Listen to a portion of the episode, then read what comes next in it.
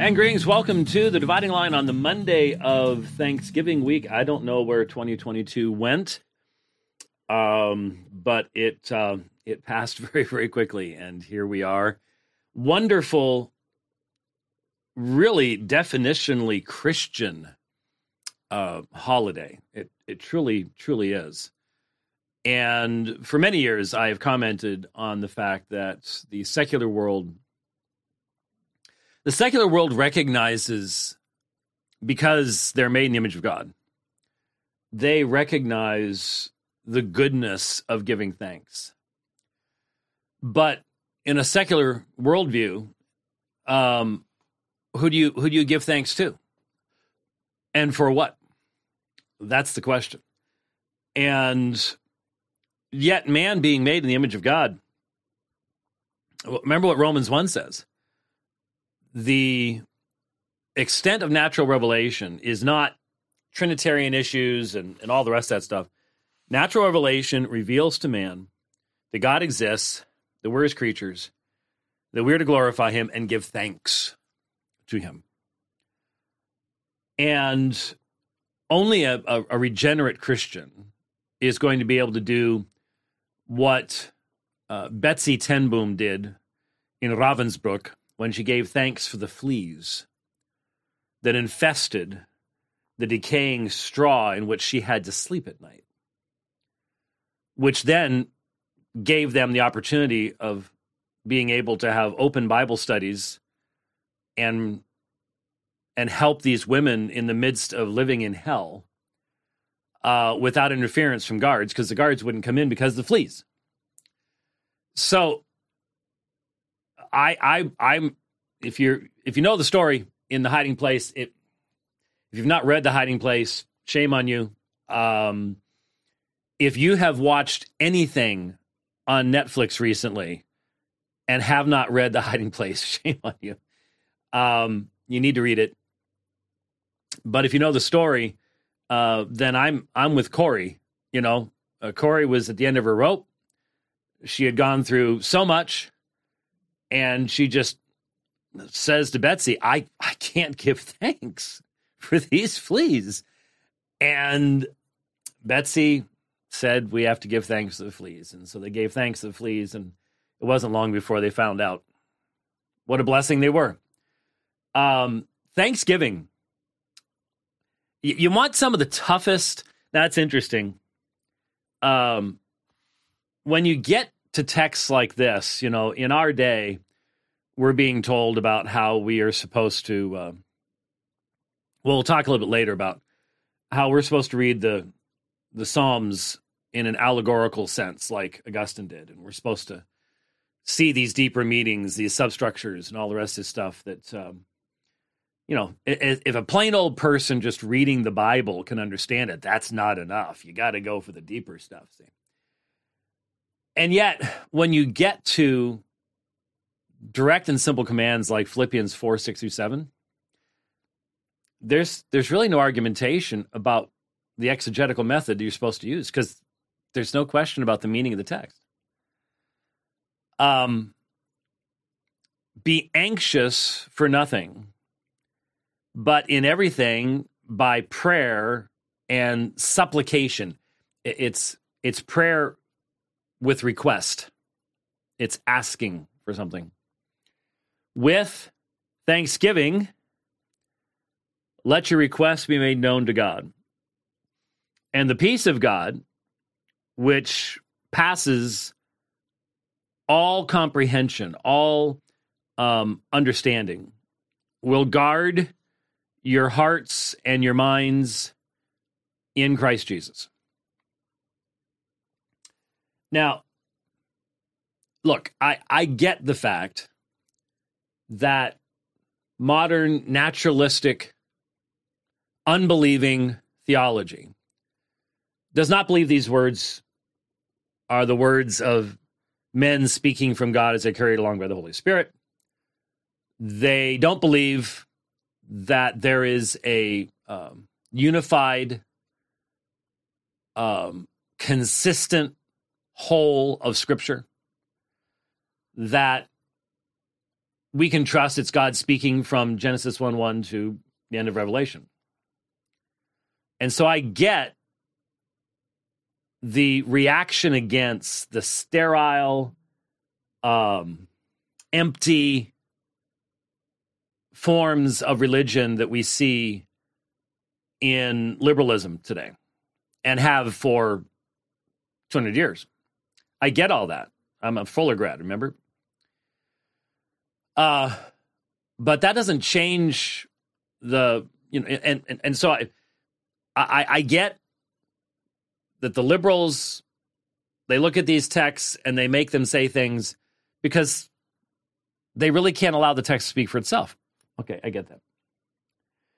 But that doesn't mean that we then abandon the only meaningful and objective mechanism that's been given to us to be able to understand what Scripture is saying. Paul's writing to the Philippians. So we learn about Paul. We learn about the Philippians. We um, we recognize what language he's writing in. We look at what words meant in that day. And these all provide us with insights and with foundations. You know, like, like I just mentioned in passing, there's a there's a difference between prosuche, prayer, um, and deesai, which has the idea of supplication, asking. It, it can, in some contexts, be begging, really, but it's it's communication with the idea of, of seeking to receive something. So we can not only look at other uses of these terms within the canon of Scripture, but we can look at other uses of these terms in that time period. And that's how, where is it? Oh, there it is. That's how, our, that's how um, the the Bauer, Donker, Arndt, Gingrich used to be B D A G and B A D G, and it's gone through various uh, incarnations um, down there. That's how uh, lexical sources work, is they will give us uh, what are called semantic domains, ranges of meaning. Well, wh- how is that derived? Well, it should be derived. I hate to tell you that uh, even our modern lexical resources are being impacted by, impacted by wokeness and all the other insanity out there. But they should be derived from usage, from being able to say, hey, here's someone contemporaneous to the New Testament. Here's how they use this term. And that's what you'll find in a full lexicon, is you will find all those other uses that are contemporaneous within a certain number of uh, centuries, one way or the other, in regards to the New Testament usage. So it's interesting that when we look at these verses, there's really not, there, there, there shouldn't be, amongst believers anyways, a whole lot of controversy as to how we understand what they're saying. The The challenge, if we're honest with ourselves, is living this out. Um, be anxious for nothing. Uh, okay, you know, Jesus said, it, "Can you can you by worrying really accomplish anything?" No, but I still worry.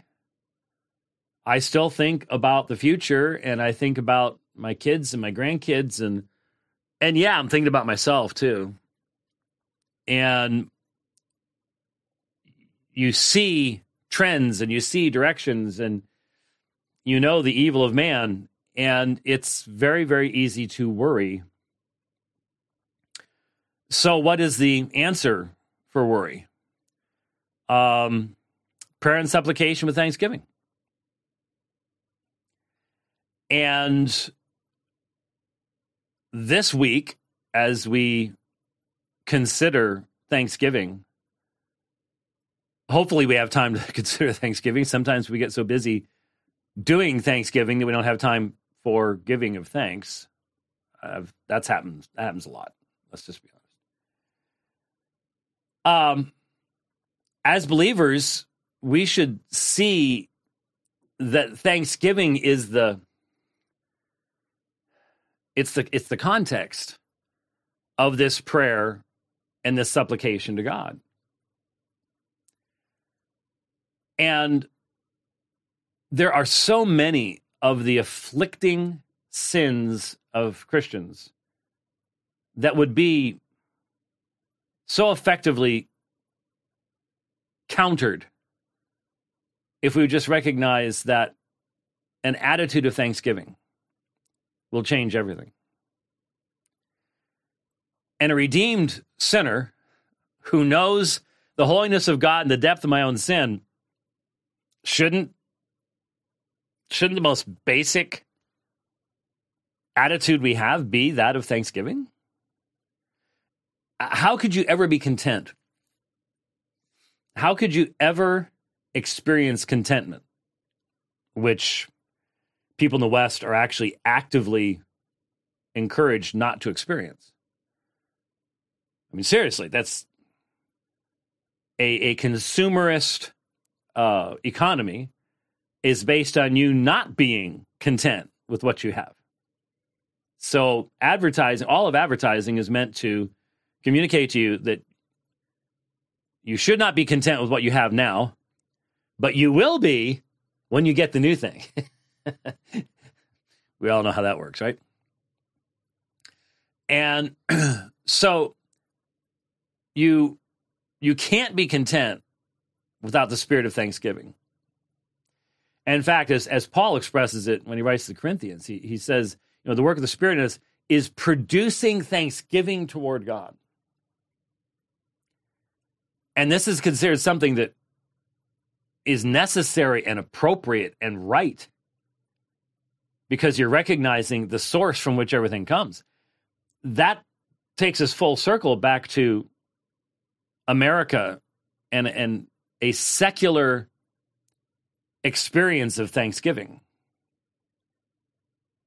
You you cannot you cannot give thanks to an impersonal universe. There's no reason to do that. It's irrational. It makes no sense.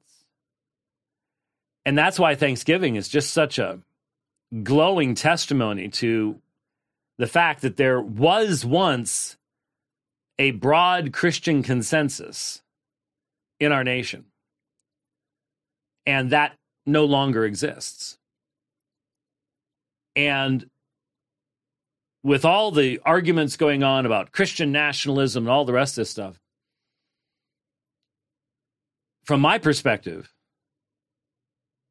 when the only way that there will be appropriate thanksgiving expressed to God by the population of any nation, whether it be the United States or whatever nation or nations may someday inhabit this land,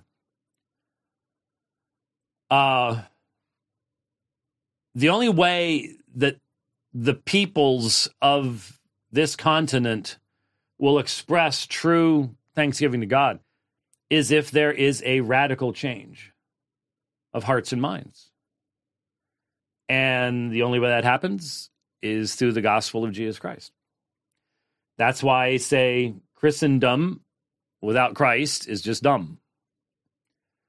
And if you listened to the conversation that Doug Wilson and I had, um, I think he agreed with that. I mean, he uses the term, but he recognized, but he uses it within a post-millennial context. So he he said, yeah, without regeneration, none of this can happen.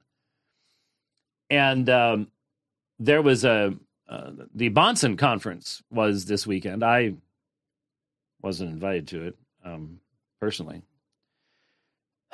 But anyway, um, it was in California anyway, so I, that's probably what, that's why, that's why they didn't. Ah, he's not going to come to California. That's true. And, that, and that's, that's true too. So I guess we should be happy about that. Anyway, uh, Jeff was over there. He got back about three quarters of the way through my sermon last night, actually. Uh, but hey, he did come. Uh, he, he he showed up, so that was good. Um, but anyways, uh, the last speaker was Doug Wilson, and if you're interested, I, I don't know why they did it this way, but I think it was Branch of Hope Presbyterian Church. I think that's what it was. I just looked up Bonson Conference twenty twenty-two, and it popped up on YouTube. They're not, there isn't any, there's not separate presentations. It's a ten-hour long block. And, well, you know, so you can just sort of fast forward through until the picture of who's speaking changes and go from there, I guess. But anyway, uh, Jeff mentioned to us, and so on the way home, my wife and I fired it up in the truck and listened to uh, Doug's final presentation. Didn't get all the way through it, but most, he was starting to wrap up, I could tell. And uh, it was it was an apologetic, but a very personal and and, and different approach, apologetic for postmillennialism. But it was all about hope, and it was all of it, it, he seemed to agree with me on the sweater vest dialogue that the only way you can have any of the things that, that we're talking about is if there is a massive work of the Spirit of God. You, you, none of this stuff can be forced on anybody. Um, and we've seen what has happened in the past with sacralism, with a uh, externally mandated uh, observance of some form of Christianity. It leads to some really bad stuff. So, in all of this, as I said, the, the only way we'll ever see any kind of serious giving of thanks by this nation, again, is if there's a massive change. Because, my goodness, um, if you wander outside the little stream of stuff that you follow in social media, you will very quickly discover the level of astonishing animosity being expressed toward the Christian faith right now. I was looking a little bit. It's going to be a busy week for me. I pull out. We start a road trip uh, the day after Thanksgiving. So I basically have to have everything ready to roll on Wednesday, because uh, Thursdays could be busy with Thanksgiving, and then I've got a long first leg, and so uh, I've got to get ready to roll fairly early Friday morning, and so I haven't had really time to dig into it. But the David French thing, where he has, you know, people, at first he wrote this article again in support of the Disrespect for Marriage Act. I'm not going to call it what the communists call it. Um, that's living according to lies. Um, I try to try to do what Solzhenitsyn told us to do. Don't live according to lies. And using the faux language descriptors that the left uses, uh, they're not showing respect for marriage. Uh, they are showing disrespect for marriage by redefining it in a rebellious fashion. Anyway, uh, he has written an article in support of this as a quote-unquote Christian. And it was only earlier, I think this year, that he spoke at Southern Seminary. And so a lot of people were pointing that out. Mm-hmm, mm-hmm, mm-hmm. And so today, Doctor Moeller comes out with an article um, going after David French. And I think even before that, I had seen people posting quotes from, I think, two thousand six, uh, two thousand, uh, twenty fifteen, when Obergefell came out, where David French was talking about our black-robed high priests. And now, seven years later, seven and a half years later, um, he's now on the side of the black-robed priests. And I guess he has put out an article now explaining why we sometimes have to change our perspectives. Um, so you you uh, when Mueller posted, tweeted the link to his article, I happened to follow some of the comments. Um, it's only the grace of God that, that's keeping these people from seeking to lock us up right now. I mean, you give these folks that power, and they will soon have it, and they will be gleeful uh, to close down our institutions, silence us, and if need be, disappear us. I mean, the level of hatred and irrationality. I mean, there, there's no, it's obvious they don't have any kind of consistent worldview and don't care to have any kind of consistent worldview. But that's that's what we're looking at. And that has to change. There, there has to be a Great Awakening three in Western culture for any of that type of stuff to change. And the result of that will be the giving of thanksgiving to God. The giving of thanksgiving to God. So till then, for those of us who may well be called by God to walk through some very, very dark times. Those, those dark times, you know, we, we think about what it was like for the disciples between Friday and Sunday morning.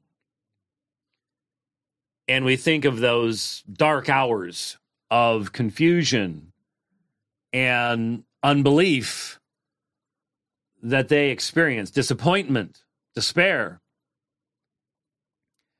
And yet they were standing on the brink of the resurrection and the fundamental changing of everything in this world, in this cosmos. But they didn't know that. And it was necessary that they go through that time. It was needful they go through that time. We may well be standing on the precipice of a very, very dark period of time ourselves. And it'll be more than a day and a half uh, as we as we count time, not as the Jews counted time back then. It was three days. And as I as I think about this a lot, it seems to me that the greatest preparation that you and I can make. There's a lot of things we can be doing. We, we, we've we've got to be investing in our children, our grandchildren, and and all that stuff. We've we've talked about it many times before. But personally, it seems to me that the greatest thing we could be doing to prepare our own hearts and minds is to cultivate this attitude of thanksgiving leading to contentment. And we can talk about being thankful for all the stuff God's given to us because he's given to us so much. But will we be thankful for bare subsistence food, for flea-infested straw, for merely the presence of other people around us? Or will that Thanksgiving, is that Thanksgiving completely depend upon the quality of the kingly existence that we have experienced our entire lives in the West? We literally possess more than kings and queens did in the past. We have greater opportunities, greater options in our lives. And the result is we think that we are owed these things, and if they're taken away, then we get mad at God. And so it would seem to me that the one of the most important things we could be doing right now to make sure that when the rubber meets the road, when the real hard times start, that we will be amongst those who stand firm and respond in the way that will glorify Christ, is to be specifically seeking to live in thanksgiving and have a contentment with the providence of God in our lives, whatever that involves. I can't think of any other attitude that will provide more long-term faithfulness and stability in the Christian life, in when walking through the dark valleys. And so, just as people long ago recognized that even the, the food that they had, which they were concerned wasn't going to make it through the winter, had been given to them as a gift from God. They were not owed that. We have to flush the I am owed that because I'm an American citizen attitude right out of our minds. Because, by the way, our enemies will use that to our own degradation. They really will. I'm preaching to myself, as every preacher must do so. You can't can't avoid doing that. But hopefully it is useful to others as well. Because we want the peace of God. The eirene tou theou, the peace of God. And I would un- I would understand that as the peace that comes from God, has as its origin and source God. The peace of God, that which is surpassing all understanding or thinking. It's it's it's not the see when when Corey looked at Betsy and Betsy bowed her head to give thanks to the fleas, that was beyond Corey's comprehension. It went against everything. But that's what the peace of God does. It goes beyond what anything we see could communicate to us. So how about us? How much do we even want the peace of God? Think of all the stuff in your life you you pursue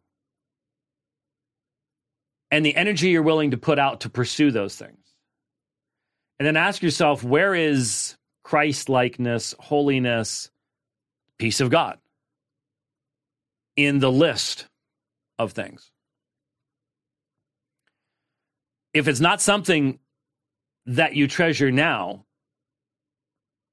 once everything else is taken away, you may, through all of that, learn to treasure it highly. But the time to start treasuring it highly is now, not then. Little late then. Little late then. Peace of God. Can't have it without without thanksgiving. Not the holiday, the attitude, which results in contentment. Nothing that I have said today is comes even close to the um, level of beautiful expression that you will find amongst the Puritans, who address so many of these things as well. And uh, at the same time, though, there's nothing you're going to look at in the world's media and anything else today that's going to direct you that direction. Everything in the world's going to tell you to go the other way. Go the other way. So what are you going to do? What are you going to do? Um. So I uh, I noticed... I wasn't going to address this, I, and I didn't even pull this up, but before I left the house, uh, something from Cameron Bertuzzi scrolled by. And I didn't know whether, I did not know enough about the gentleman to know whether he was married or not. But evidently, his uh, new decisions, uh, are causing problems. Uh, his uh, his wife is not going with him on this uh, this journey, and it's interesting. Um, I'm thinking about the one really rather well known individual that I spoke to years ago, who converted and then started the Drunk Ex Pastors podcast thing, and uh, it seems that wives tend to have more common sense than husbands in certain things. And um, that was the case there too. And I, I just have to sit back and, you know, he's saying, please leave her alone. Don't send her messages. I guess Catholics have been sending her messages and Protestants have been sending her messages and all the rest of this kind of stuff. And I didn't even know he was married, so I didn't have anything to do with that. But, um, and it's almost like you're going, so you didn't realize this decision would have huge ramifications on other aspects of your life? Um, a couple days ago, I saw something about, you know, my, you know, this ministry really needs your support because we, we might have to shut down. It's, it's like, you didn't, you didn't realize that maybe most of the people that were supporting you before aren't going to support you anymore. And it's pretty crowded over on the Catholic side. I'm not sure you're going to pick up much there, to be honest with you. But you didn't, but honestly, you can literally sit there and talk about Eliakim and that this establishes a papacy based upon statistical analysis, and you don't realize that it's it's got real important ramifications to all this stuff. I I I don't even know what to say. It, it's I, it, it it doesn't accomplish anything for me to say. I called it two and a half years ago, but we did, and there was a reason for that.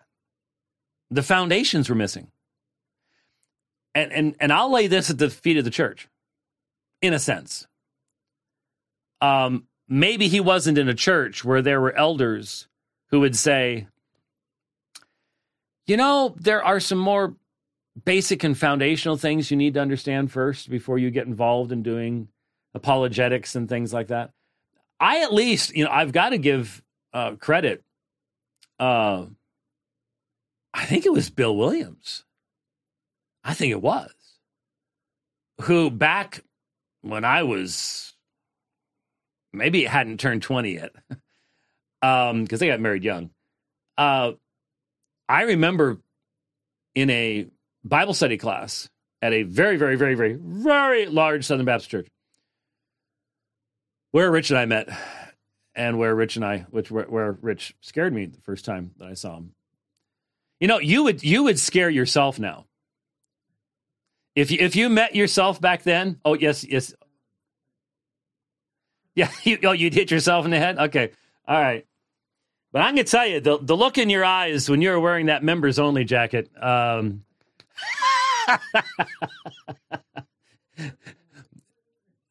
How'd we get on this, huh? Uh, okay, yeah, all right. Bill, yeah, yeah, that guy. Um, anyway, we were at a very, very large church, and I mentioned, I think, during prayer requests or something in this small group, that uh, I was going to be meeting with some more missionaries. And I think it was Bill Williams happened to be sitting in that day, and, and he was he was he was very concerned. You know, he wanted to know whether I, you know, really had a foundation to be able to be doing this. And that's that's a good thing. That that's an appropriate thing. And somebody should have been there, there's somebody who fell down the job with uh, with Cameron. No no no no two ways about it. Because I could tell when he had that first dialogue in twenty twenty, this guy's got no foundation at all. Uh, theologically, uh, biblically, and really, I'll be honest with you, he was just a philosophy guy. And I'm like, seen too many of those guys just be- because that's not the foundation. That's not going to last. And uh, so, it, you know, to find out after you've made the public uh, announcement that, wow, this thing really has a lot of ramifications. Really? Yeah, that Eliakim argument just ain't good enough, is it? No, it's not. Not to make that kind of, uh, kind of a decision. Um, at the same time, I, I, I ran across a, a tweet I'm not sure if it was responding to somebody else or what. But uh, this is from, this is literally the account name. I didn't know you could have one this long. Mine's Whitebeard. Ooh, that doesn't take much space up, does it? But um, the, the, the name is Holy Apostle Saint Jude Thaddeus, Pray for Us. That gives you an idea of where this one's coming from, right?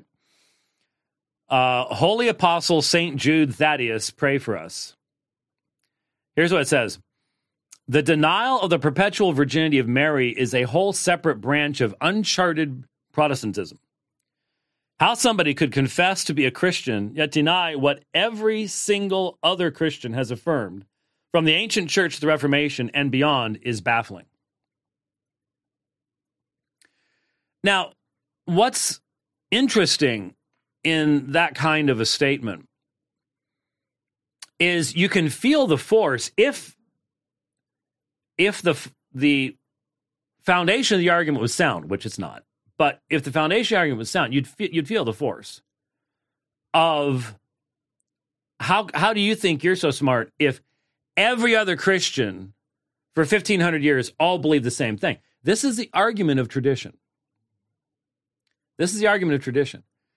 Now, the reality is that not only is it not an issue in the most primitive writings we have, there's just there's not even talking about it. But once it appears, and once you start getting discussions about it, there's ar- there's argumentation. I mean, people had a Bible, and the Bible talked about the brothers and sisters of Jesus, okay? I mean, it's right there. The theological, there had to be a context that developed over time to allow for the reinterpretation of the clear, plain text of Scripture to turn the brothers and sisters of Jesus into cousins or uh, offspring of Joseph from a previous marriage or something that would explain why Mary is running around Galilee with a bunch of men that aren't actually related to her. And so when you when you study church history, you know, I, I was just, um, I'm continuing to teach church history for our dear brothers in sisters in Frankfurt, and we had another class on Friday, and we start we started covering a little monasticism, uh, the you know Anthony and the Desert Fathers and S- Simeon Stylites, Simon the Stylite, what a guy, yeah, what a life, you know, build up your build up a pillar to live on, you just you live on a pillar, you build it up over time. This one got to six stories tall. And you have disciples who climb up and down and bring you food and take your waist down for you. Um, and you're out there in the sun and the wind and the rain. It was near Antioch, so it, probably fairly moderate uh, weather. But that's what you do, and that's considered to be exceedingly spiritual. So people come from far and near to inquire of you. And uh, so you get the, the Desert Fathers who demonstrated their spirituality by letting their teeth rot, and then they would allow bugs to crawl in and out of their teeth. And they were so in charge of their body, they had so mortified the desires of the flesh that they could literally stand there and talk to you while bugs were crawling in and out of their teeth. And that was a sign of self-control. And uh, some people in the audience are going, what did he just say? Could we roll that back? To more than some? Okay. Yeah, well. Um, yeah, these are the Desert Fathers. And this was the beginning of monasticism. Eventually, you have, uh, they were the Anchorite uh, monks. Then you get the Cenobitic communities begin to develop, and that's where you get the monasteries and stuff like that later on. Anyway, um, So we haven't even gotten to the Council of Nicaea yet with my poor, my poor friends there. But the point is, there had to have been, there were things that developed in certain areas of the church at certain times that then spread to other parts of the church at later times. And so by the time Jerome and Helvidius are arguing about the perpetual virginity of Mary, um, you already have, for example, Jerome and Paula. Let, let me, hold on a second here. I, I wasn't going to do this. You can sort of tell when I all of a sudden start going, hey, let's, let's look this up. Um, And there it is. I want to be able to give you the specifics. So let me scroll down here real quick. Um, yeah, we're getting close here. There we go. I want to tell you a story. This this will help to give some context, believe it or not, to this one tweet. And believe me, Twitter doesn't provide a lot of context, especially to historical tweets.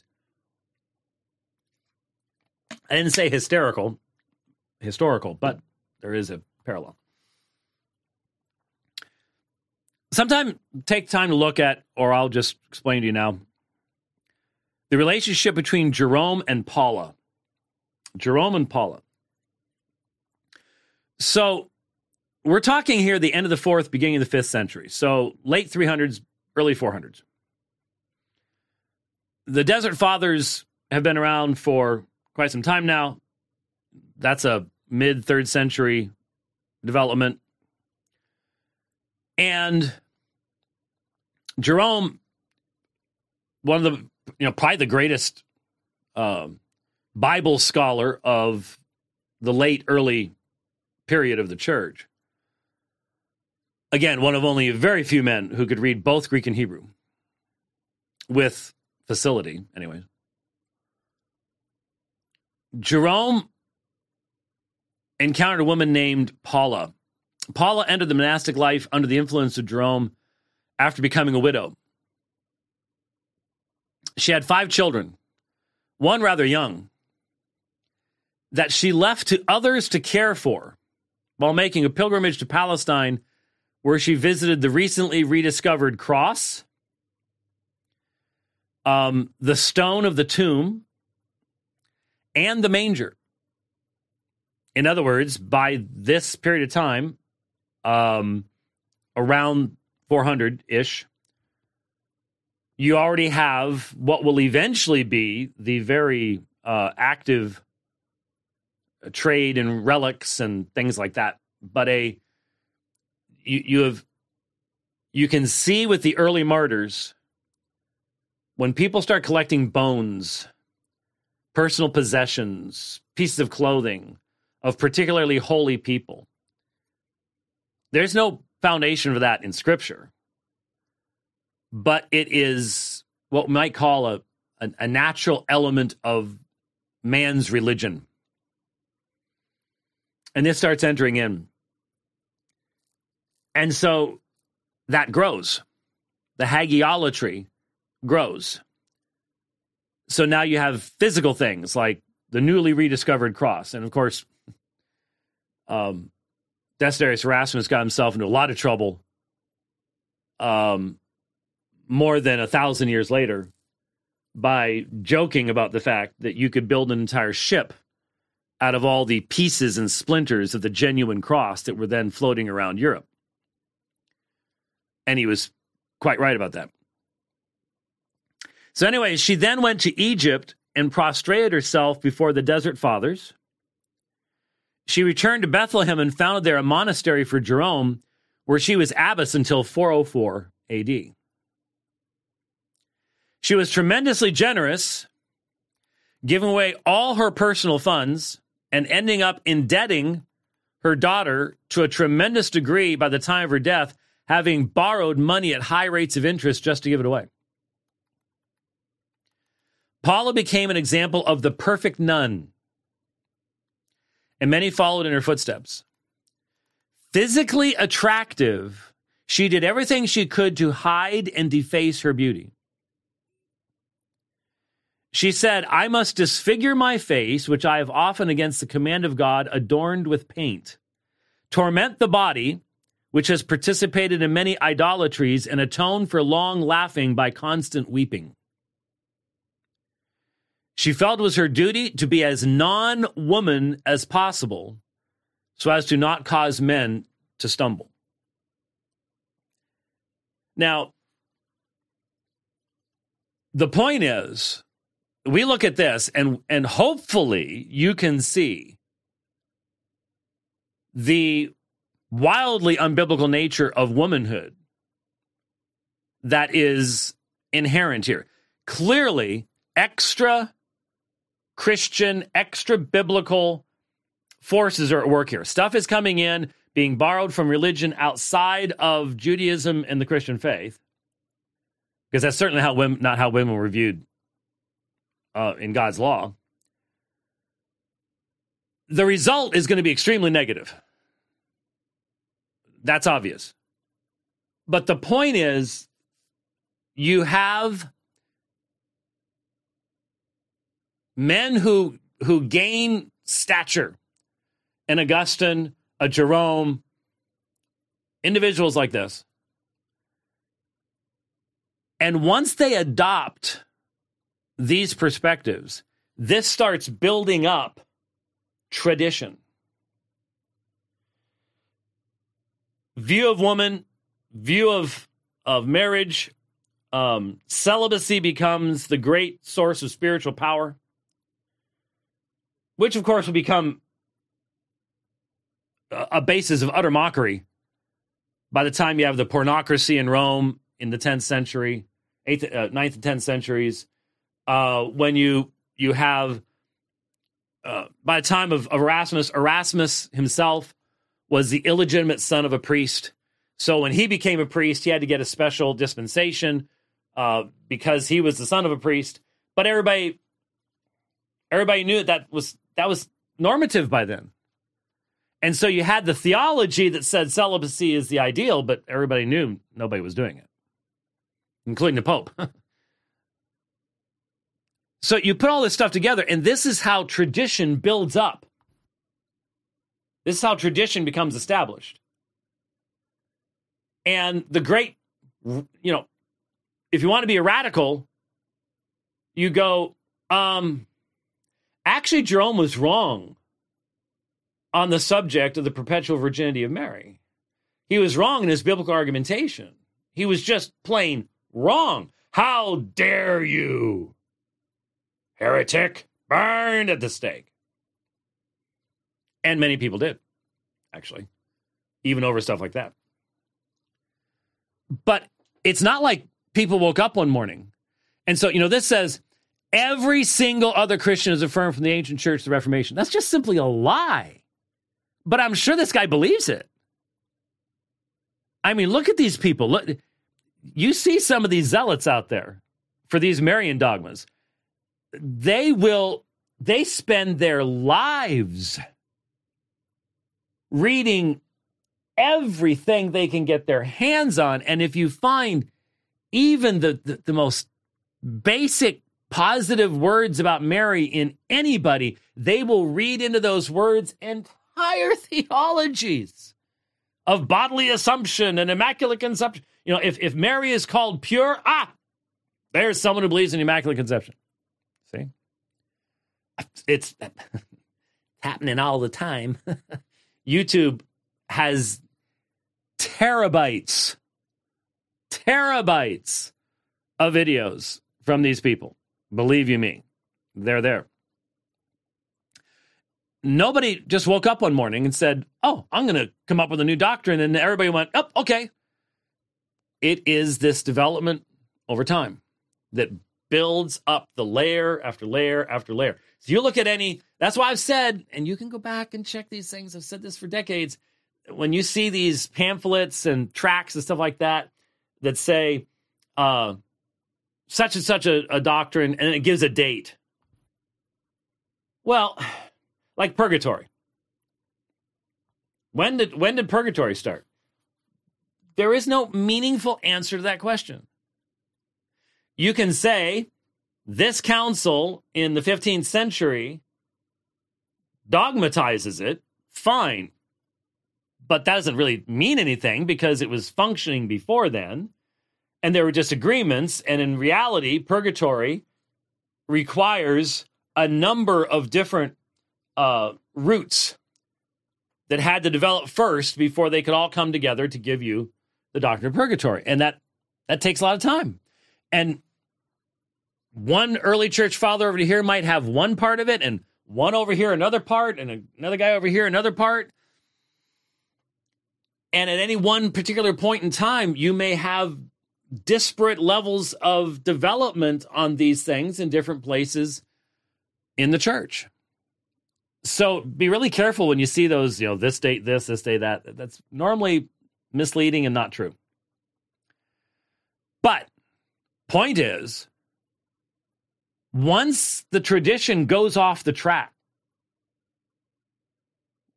what can we do? What what can we do? What when let's talk about Augustine. When Augustine reads scripture and allegorizes it and imports Neoplatonic forms of thought to express his theology, do we just simply go, okay, it's Augustine. I I I can't I can't question Augustine. Um, one of our guys uh, provided me, and I have to do it on this because I don't think my we got to fix my install on this um, on this unit. Um, it's important. Um,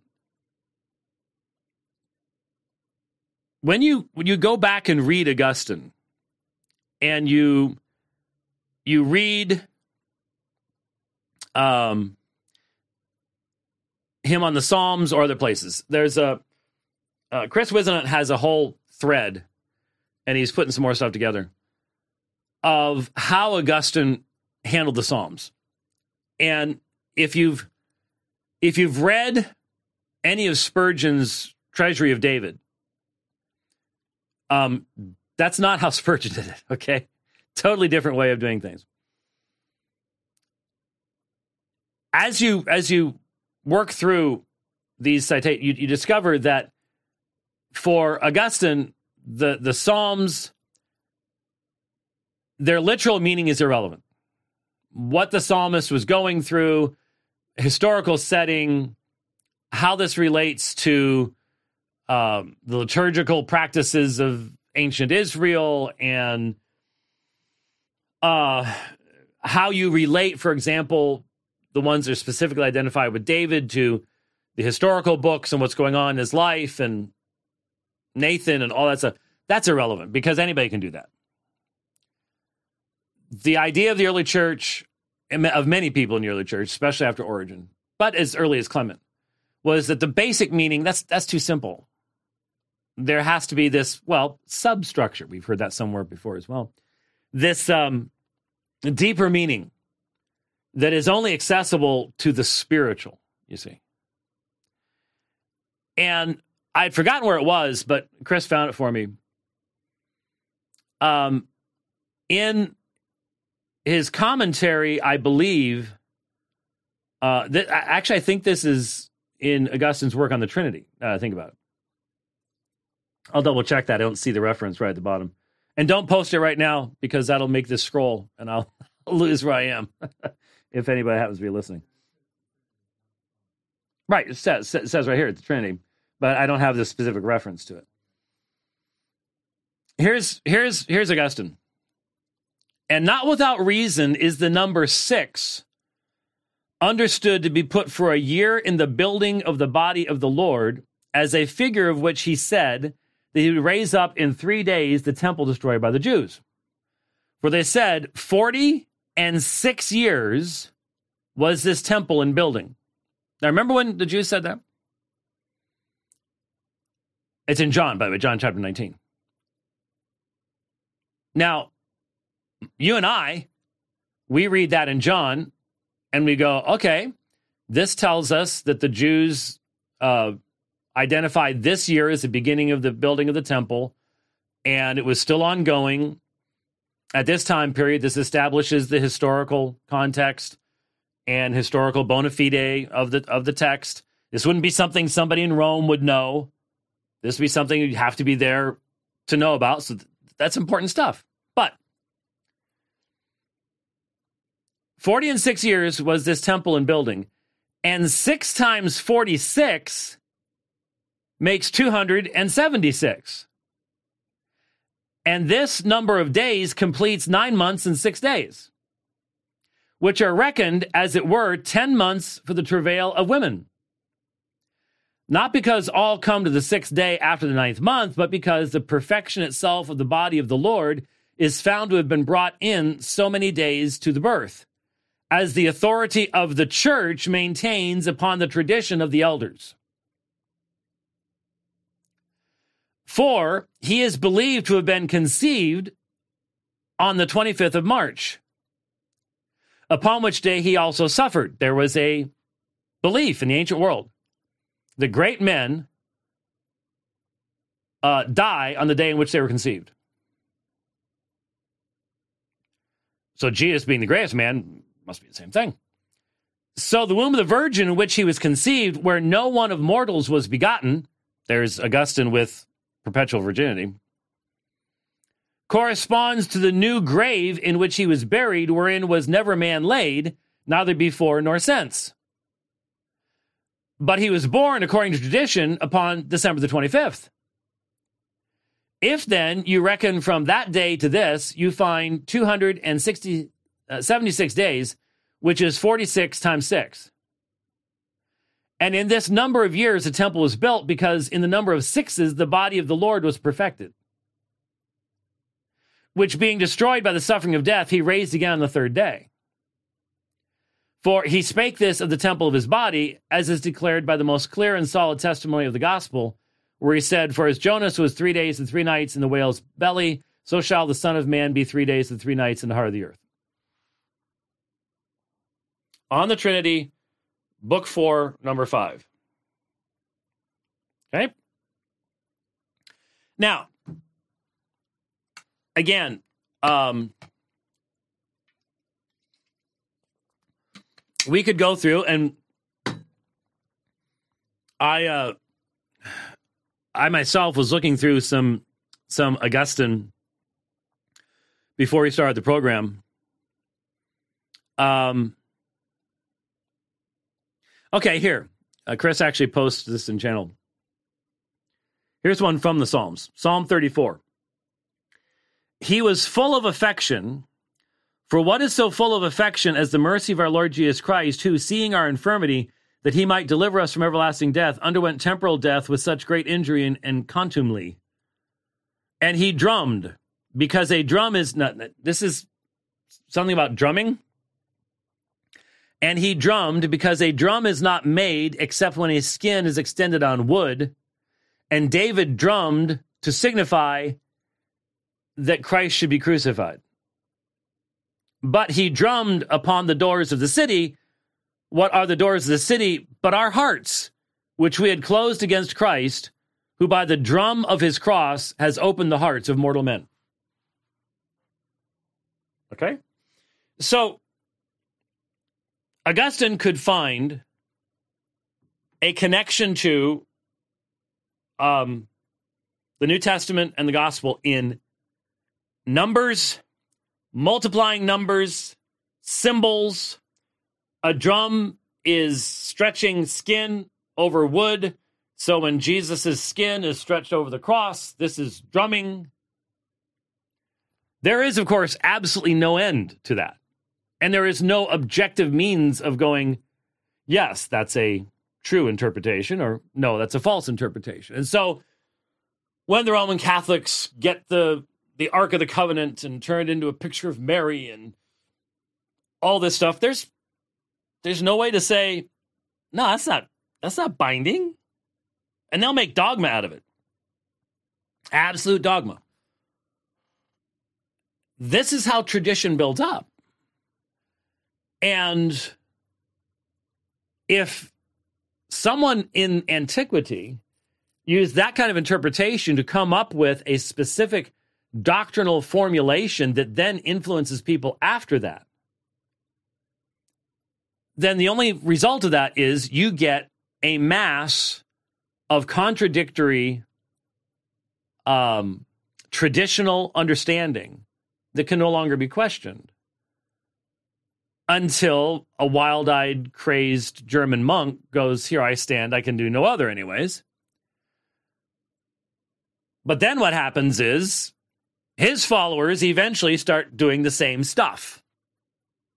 They start doing the same stuff. And that is, in part, one of the issues that we're facing these days. And um, so I was not going to go there.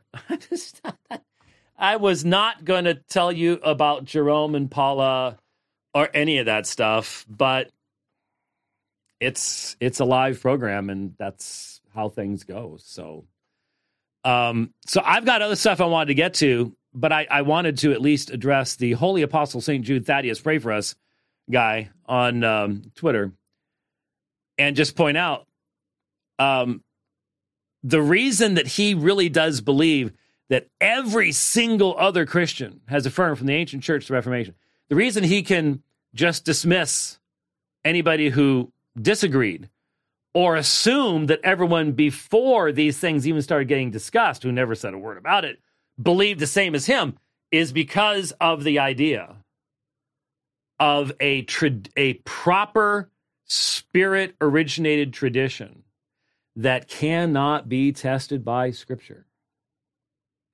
And if you test it by Scripture, you're a divisive heretic, which is why Rome treated Luther the way they treated Luther. And that's what's just amazing to me about all of you, especially Reformed Baptists, who have completely lost your minds because you don't realize from whence you come.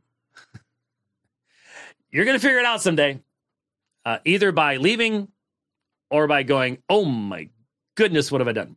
And then trying to fix all of it. We'll have more to say about that the next time around, because uh, we do plan on uh, our, our, yeah, that's what I was planning on. Um, on Wednesday, right before Thanksgiving, we will uh, do another program, and uh, we'll, that's what I was supposed to be getting to. I've got tweets up here and stuff. I have a sound file queued up. I'll just leave it here, and we'll we'll pick up with it uh, the next time around. And um, I can I know that we won't be able to do it uh, on the road one on Friday uh, because uh, it's a big day. It's long, long, long, long trip. And uh, won't be able to do one that day, but we'll see what happens. We'll see what happens after that. We will definitely be doing some from Saint Charles, uh, where I'll be staying for nearly a week this this time around. So uh, the wife's flying out, and it's going to be doing some fun stuff back there too. So that's that's sort of cool. Anyways, all right. Thanks for watching the program today. Hope it was useful to you. We will see you next time on The Dividing Line. God bless.